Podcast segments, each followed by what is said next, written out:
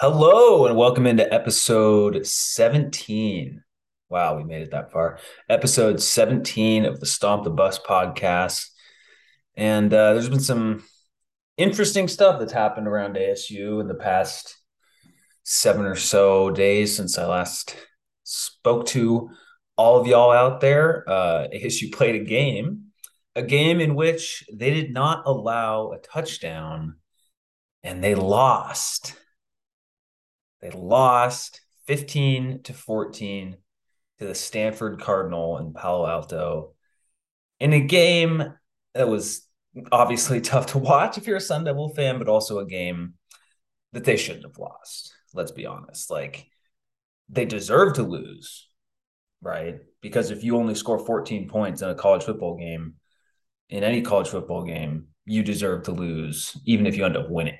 You know, like you can't just you can't just oh 14 we're good. No, no, no, no. Maybe if you're playing Iowa this year, but uh, that's about it. But anyway, um, 14 points scored in both in the first half. You know, two pretty good drive, second drive of the game. Valladay scores on a touchdown, and then Jones throws a perfect pass to Badger uh, in the second quarter, and you're up 14 to six at halftime. And you know, I was thinking, hey, you you got to score 30 in the second. You, I mean, you you you got to get to 30 points to make sure you feel like you're good, you know, because teams come back all the time. Uh, and Stanford did come back. They scored three more times, but it was three more field goals. So they only ended up scoring 15 points. ASU's defense did a great job. Um, I thought the cornerbacks played really well. Ro Torrence was great. Jordan Clark was awesome. Even Ed, Ed Woods had a big sack at the end of the game that uh, got ASU the ball back after so many failed drives in the second half, and that's where uh, it's where you saw a lot of fans upset that Shaun Aguano went with Emory Jones. Uh, and it's and to me, it's not so much that he started Emory Jones because I can understand, I can see how Emory Jones uh, could have proved himself in practice over Bourguet uh, following the Washington game, but what really the, the, the big mistake from Aguano here wasn't starting Jones, especially since Jones played fine in the first half. He wasn't, you know, clearly the offense was moving at least well on two drives, right? Uh, it's that he stuck with him for so long in the third quarter and into the fourth quarter. And I, I, mean, and by the end of the game, in the last few possessions of the fourth quarter, it's like, okay, well, now you have to stay with Jones because you're not it's it would be dumb to just put in you know a cold Trenton Bourguet, you know hey go go lead us on a field goal drive you know and and unfortunately one of the you know small details of this game is that Carter Brown I think it was the second quarter let me check um but he short kicked a 41 yard field goal that looked like it, it would it looked right down the middle. Yep missed field goal uh last possession ASU had in the first half that would have put them up 17 6. And I think it's easy. I mean, that could have been the difference in the game right there, that kick. The problem is, though, I feel. I just feel like if ASU goes up 17 6 and half and at half and then just doesn't score for the rest of the second half, I feel like Stanford will would have figured something out. You know, Stanford calls its game a little differently if they're down 17 6 at half as opposed to being down 14 6. And if you're down, you know, 14 6, it's just one possession. So just a really bad game, bad offensive game. Um, and, you know, they should have made the switch probably some point late in the third quarter to Bourguet. Uh, and they didn't. And I, you know, I think this, I, I, think I said last podcast, if you were going to a bowl game at AS as at ASU as a two and four team heading into this past game, you had to beat Stanford, right? Because you had to be at three and four right now heading into the Colorado game. And then, hey, you get, hey, you're four and four all right, like let's see what happens down the rest rest of the season, you know. But you're two and five.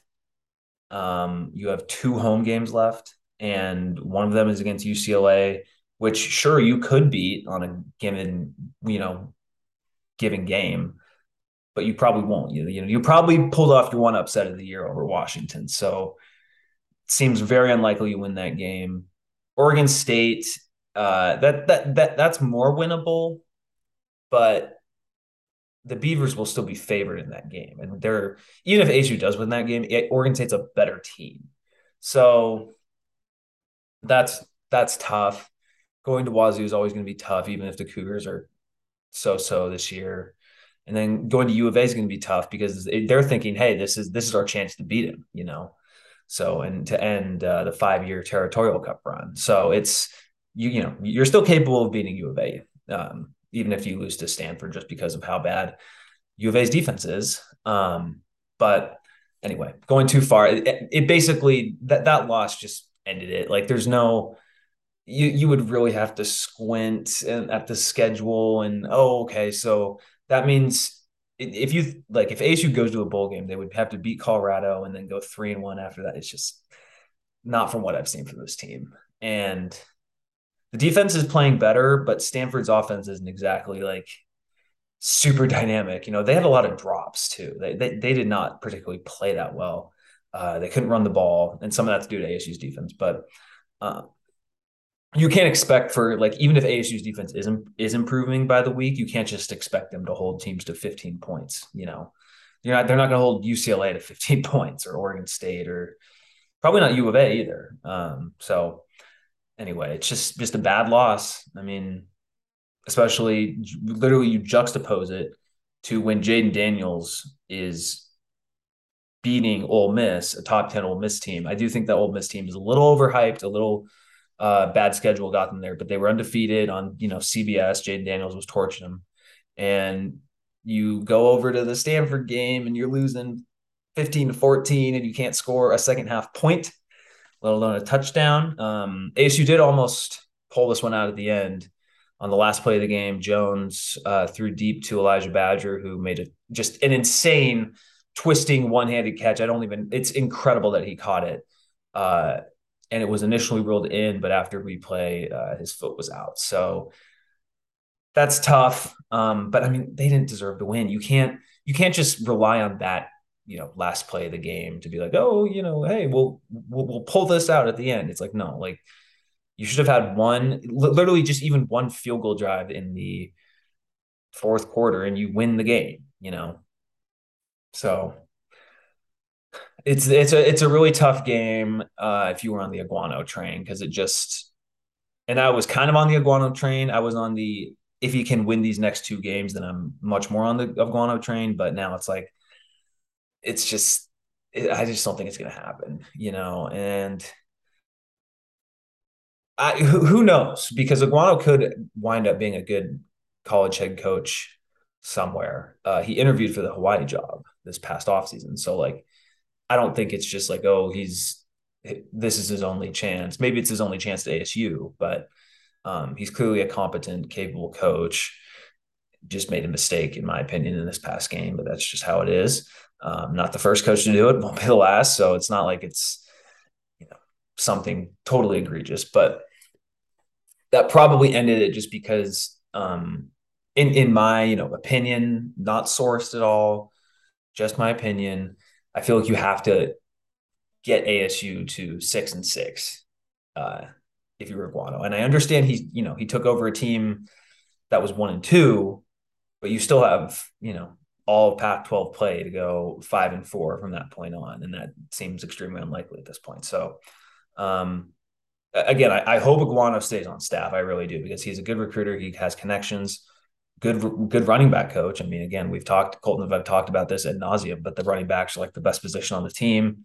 Uh, you mostly saw that again on uh, on Saturday, but the the running game was just so much less effective in the second half because ASU uh, just kept kept going back to it, and they went back to it on some critical like third and sixes, third and fives, and got didn't work. And I just that just annoys me as a fan is is that specific running on third and five, third and six against a average, average at best, average or above defense. You know, they're going to stop you.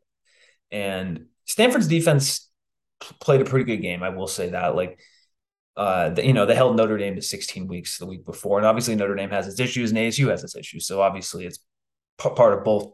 You know, both teams contribute to that as well. But um, I think they're better than like Washington's defense or Arizona's defense or um, I'm, I'm not going to say our defense because our defense basically played just as well. So, but uh, like they're better than some of like the wor- worst defenses in all college football, even though they're not like Georgia. But anyway, solid defense from Stanford, and um, they didn't fall for our third and five runs up the gut, and that's kind of uh, another reason that the game got a game. Uh, the offense just couldn't handle the second half. Um, and it came out this week that Aguano is going to take over play calling. Um, he said after the game he was going to be like very, very involved in the offense next week, and it you know, gets announced that he's taking over play calling from Glenn Thomas. And if you're Glenn Thomas, I hope you rented in Tempe this year and did not buy anything because I very much do not see how he ends up being on the staff as this season uh, concludes. And if you're Glenn Thomas, I mean, he was at UNLV last year. He's bounced around a lot. Um, I'm sure if you went into this job from afar, you probably knew what the deal very much could be. You know, like if you take in the job, you probably don't know for sure that this ASU thing isn't going to work, but you're probably you probably have a good expectation that that very well could happen. And so that's what's happening. And we're two and five, and the offense was awful in this, you know, in, the, in their last game. And so, um, hopefully, you know, Glenn Thomas does well somewhere else, but I just don't see him sticking around here at all, especially if ASU does the right thing and they just go with an offensive coach, um, then for, for, for their next coaching hire, then uh, he wouldn't stay. And, and honestly, I, I, don't even know I'm even specifying it. Like Glenn Thomas won't be here next year. You know, there'll be five more games we're watching of Glenn Thomas as the OC at ASU. So, um, another announcement following that game is uh,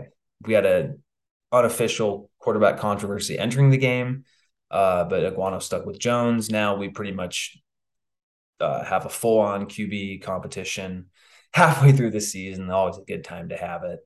Uh, you know, not like not like most teams have established quarterbacks or anything. We're just trying to figure it out here at ASU. You know, we've already played seven games, can figure it out. So uh, I anticipate it being Bourguet this week against Colorado. Just I, I, I mean, Borg, uh, Aguano has done so many things kind of uh, to appease the fan base, right? He get, does the Sun Devil walk, does announces where he's recruit what which games he's going to on Friday nights, announces, you know, having all these kids in for practice and obviously he's on the good side of the Arizona coaches and having the team meetings where they don't even talk about football, which I think they should continue doing that. I think that's a good way to build a team and having like the bowling and uh, sending kids home for not coming to practice on time and all this like all this stuff that's instilling discipline and um, kind of cleaning up some of the mess left behind from the Herm Edwards tenure. But oh, I lost my train of thought. Gosh dang it. Um, oh, anyway, the reason why uh, this factors into the QB situation is basically everyone in the ASU fan base wants Bourguet to start, right? He's uh, well, in the one game he's played, he's been better than any game Emory Jones has played this year. So there's that. And there's a, also a ton of people who like him because he's, you know, the walk on Arizona kid. Uh, so it's, you know, you combine those two things and Emory Jones not playing well against Stanford. You know, if Emory Jones, honestly, if they had just had one touchdown drive in the second half, it would have been an ugly win, but it would have been a win, you know? so uh, that, if you know if he had just played average, then we might not even I might not be having this conversation right now. There wouldn't be a quarterback competition, but he didn't. And so this is, you know, we're back to square one, having a QB competition. And my gut tells me that Shaun Aguano will go with Bourguet because uh, he might be the better quarterback, but also to appease more of the Arizona fan base uh, who, you know, most ASU fans want Bourguet to start for the reasons I just said. Um, and at this point, there's nothing to lose, right? So, plus you're playing. I mean, you're playing the worst team left on your schedule at Colorado. It's going to be a road game. Always, you know, as we've seen this year, ASU is not a very good road team at all. Um, but this should be their chance to win a road game because they're playing a very bad team. Uh, Colorado is not as bad as we thought they were going to be because they did uh, upset Cal a few weeks ago, but last week they got killed by Oregon State on the road. And what you need to hope for an ASU fan, if you want them, well, you should want them to win. There's no tanking. You know, I get I get not caring and being apathetic until uh, the new coach is here. I understand that, but if you're actually you know rooting for the team and want them to win, um, you should hope that Colorado kind of mustered everything up for that Cal game and okay, we got like we got our win in the first game with our interim coach and kind of similar to the UW game for us, like built up, you know, momentum and you know, it was a close game too. You know, some things bounced their way and they were able to win. And, you know, that's great. Uh, if you're ASU, you need to hope that that was their like their one moment, you know, the one time they all came together and they're all super motivated. Uh, and after getting killed last week, it's like, all right, let's just ride out the season if you're Colorado. So, um, a bad Colorado, uh, Colorado being bad might be more helpful than anything ASU could do um, on Saturday. And an, a, another huge advantage ASU has in this game is its defense. Like ASU's corners are really good, or at least pretty good, and defensive line has kind of played better uh, recently. And you know, Kyle Soelle doing a good job at linebacker. I think he's going to finish with like he's leading. He's I think he's like top five in the country in tackles or something, which is kind of an indictment of the ASU defense because he has to make so many tackles. But it's still impressive for him to be up that high, especially uh, in his last year here. So, um, you know, the defense is starting to kind of click things together. I think allowing 38 points to Washington that doesn't look as bad. Like Washington, Washington's offense is really good. I know they just scored uh, 28 against Cal, but Justin Wilcox is a good defensive coach. Used to be at Washington, and I'm not gonna. And and watch and Cal is just more of a defensive program as well than even ASU is. So uh, that's kind of what I attribute to that. But I don't think I think ASU's defense is actually kind of starting to figure some things out. Um, definitely the more talented side of the ball, that's for sure. So anyway, that's probably probably enough of the uh, analysis for this team because look, I mean, they're just as a as a whole unit, they're not very good. You know, they're two and five. Speak you know, record speaks for itself. But as individual players, um, they're interesting. You know, Elijah Badger had a fantastic game. I mean, he was making some incredible catches. Um, Ro Torrence, like I mentioned, had a few pass breakups. Like he's just he's just a matchup problem for these wide receivers just because of because of his length. So those are two guys I'm really interested in watching as the rest of the year goes on, and especially with Badger, it'll be really interesting how the next coaching staff will they be able to keep him here or will he hit the portal? You know, um, if it's an offensive guy, much more likely to keep him here. That just makes sense. Um, anyway, moving on to maybe the most interesting topic is the Ray Anderson rumors that led to a Ray Anderson uh, news piece coming from Michael Crow this kind of all went down on Tuesday. Uh, got, got on Twitter Tuesday, and I just saw a, a good amount of ASU fans kind of, sorry, itching my nose here. Good amount of ASU fans talking about Anderson, r- rumors of Anderson's uh, dismissal coming soon. And you also had a column from Chris Karpman on Sun Devil Source, basically calling for his calling for him to go, which I agree with. I agree with pretty much everything in that column. I recommend everyone read it. Uh, also on Tuesday, there's a story from Hod Rabino and Devil's Digest that's uh, titled "Ray Anderson's Job on Tenuous Ground at ASU."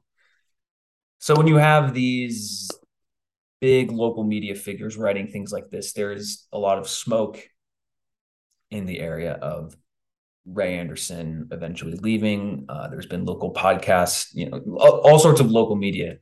Uh, definitely didn't report Ray Anderson is getting fired today, but more so of there's just rumors floating around, you know. Um, and I think people were kind of expecting something to happen on Tuesday, expecting for a tweet from Bruce Feldman saying ASU uh, VP of whatever his official title is, ASU athletic director Ray Anderson has been dismissed from the school, yada yada yada. Um, but no, we got the opposite of that from Pete Thamel, the ESPN, and the tweet reads, quote, Arizona State President Michael Crow tells ESPN that the school remains committed to athletic director Ray Anderson. Quote, Ray is our VP for university athletics. We are in the thick of moving, we are in the thick of making things work here, and Ray is moving things forward. Um, end quote. Uh, the second tweet from Thamel talks about how Anderson is under contract through February 2026. But it also has a line at the end that Anderson himself isn't exactly super clear on what his role in the hiring process of the next coach will be. So that's very interesting that he had that uh, connected to his original tweet that Crow saying Ray is our VP. So a lot of people were upset with that on Twitter saying, oh, why are you keeping him? I had a different reaction. Sorry. Um, I think the word of all the rumors of Ray eventually leaving got back to Michael Crow and maybe it's a contractual reason some some something you know with law and contracts i don't don't ask me any specifics about it but the reason why he could have sent that out is just to say hey like we weren't we weren't uh planning to like planning to fire sooner than we were or because the statement reads quote ray is our vp for university athletics. And that's not like some ringing endorsement in my opinion you know and we've seen these votes of confidences you know mean nothing two weeks from now or two weeks from when they were announced i mean colorado our opponent this weekend uh earlier this year in September, their AD Rick George said, "We support Karl Dorrell. Karl Dorrell is our head coach," and then eventually Karl Dorrell gets fired. You know, so I think if you're an ASU fan, it's it's going to be tough to believe when that Ray Anderson will be gone until he is actually gone. You know, I and I understand that mindset, but I feel like there's just been too much smoke in terms of Ray Anderson leaving sooner than later than there is to like to and uh, I, there's just too much smoke around his possible leaving, you know, and so that makes me think it's going to happen before you know the end of November when the next coach will likely be announced. You know, I, I think that there's just like I said, too much smoke. Um, if you have Devil's Digest and Sun Devil Source, both writing fairly critical columns of Ray Anderson's tenure here, and they're both accurate. Uh, and I recommend you guys read them both. Um, because it's not like, you know, look, I get that there are some of the smaller sports doing well. You know, men's golf played for a national championship, but that doesn't matter to the majority of ASU fans. You know, football, matters. Men's basketball matters. Women's basketball matters. And women's basketball, I would say, who who knows how Natasha Adair will do. Um, but I mean, it's not like you know Charli Turner Thorne was there already when he got there. So men's basketball, I would I would give him a C on that hire with Bobby. I, I still think that's an incomplete though, just because I think um, I think this men's basketball team could be a tournament team this year. I think they have uh, they're talented. They brought in a lot of good transfers. But anyway, uh, with football, I mean, it's just obviously a horrible hire to hire Herm Edwards.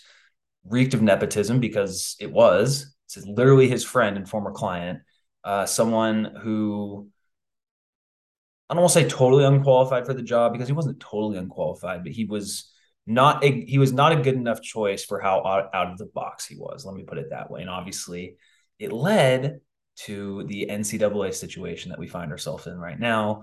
And don't tell me that Herm didn't know anything because he definitely knew some things.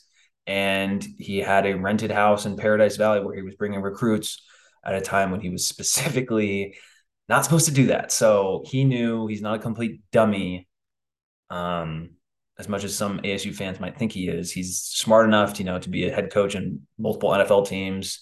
So he knew what was going on. I mean, he may not have knew everything that was going on, but he knew enough of what was going on. So just that's why it was a terrible hire from Ray, and that's why I think eventually he will be gone.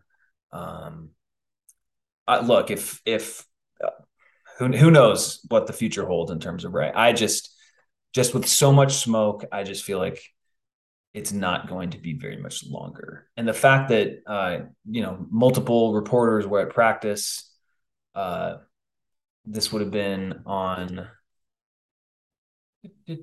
on Tuesday, and they had to tweet out Ray Anderson is present at, ASU football practice. So it's like, okay, why is that a big deal? Like he's he goes to ASU football practice a lot, I'd imagine.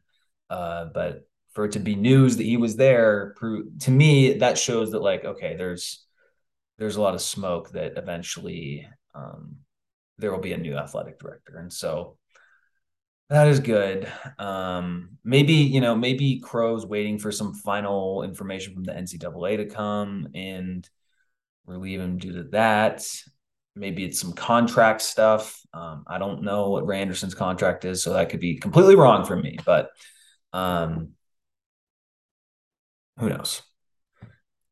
But I I I want to wrap this all up with I don't think that the Pete Thamel tweet means like Ray Anderson is going to be here for five more years and he's totally entrenched as the AD.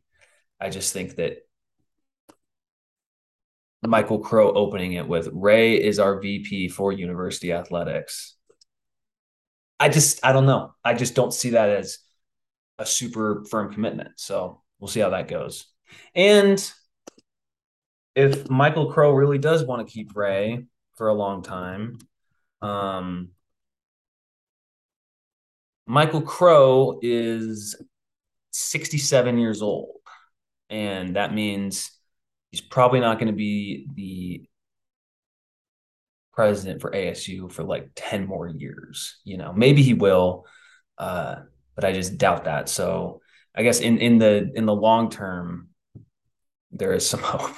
But I will admit if ASU kept Ray Anderson for a long time, that would just I just it seems just it seems like such a dumb move just because there are so many boosters literally who are withholding money until he's gone. So like he's not that valuable if an AD hasn't done a good enough job. You're paying him like the second most for any AD. I mean, you know, I I, I do give him give him credit on the um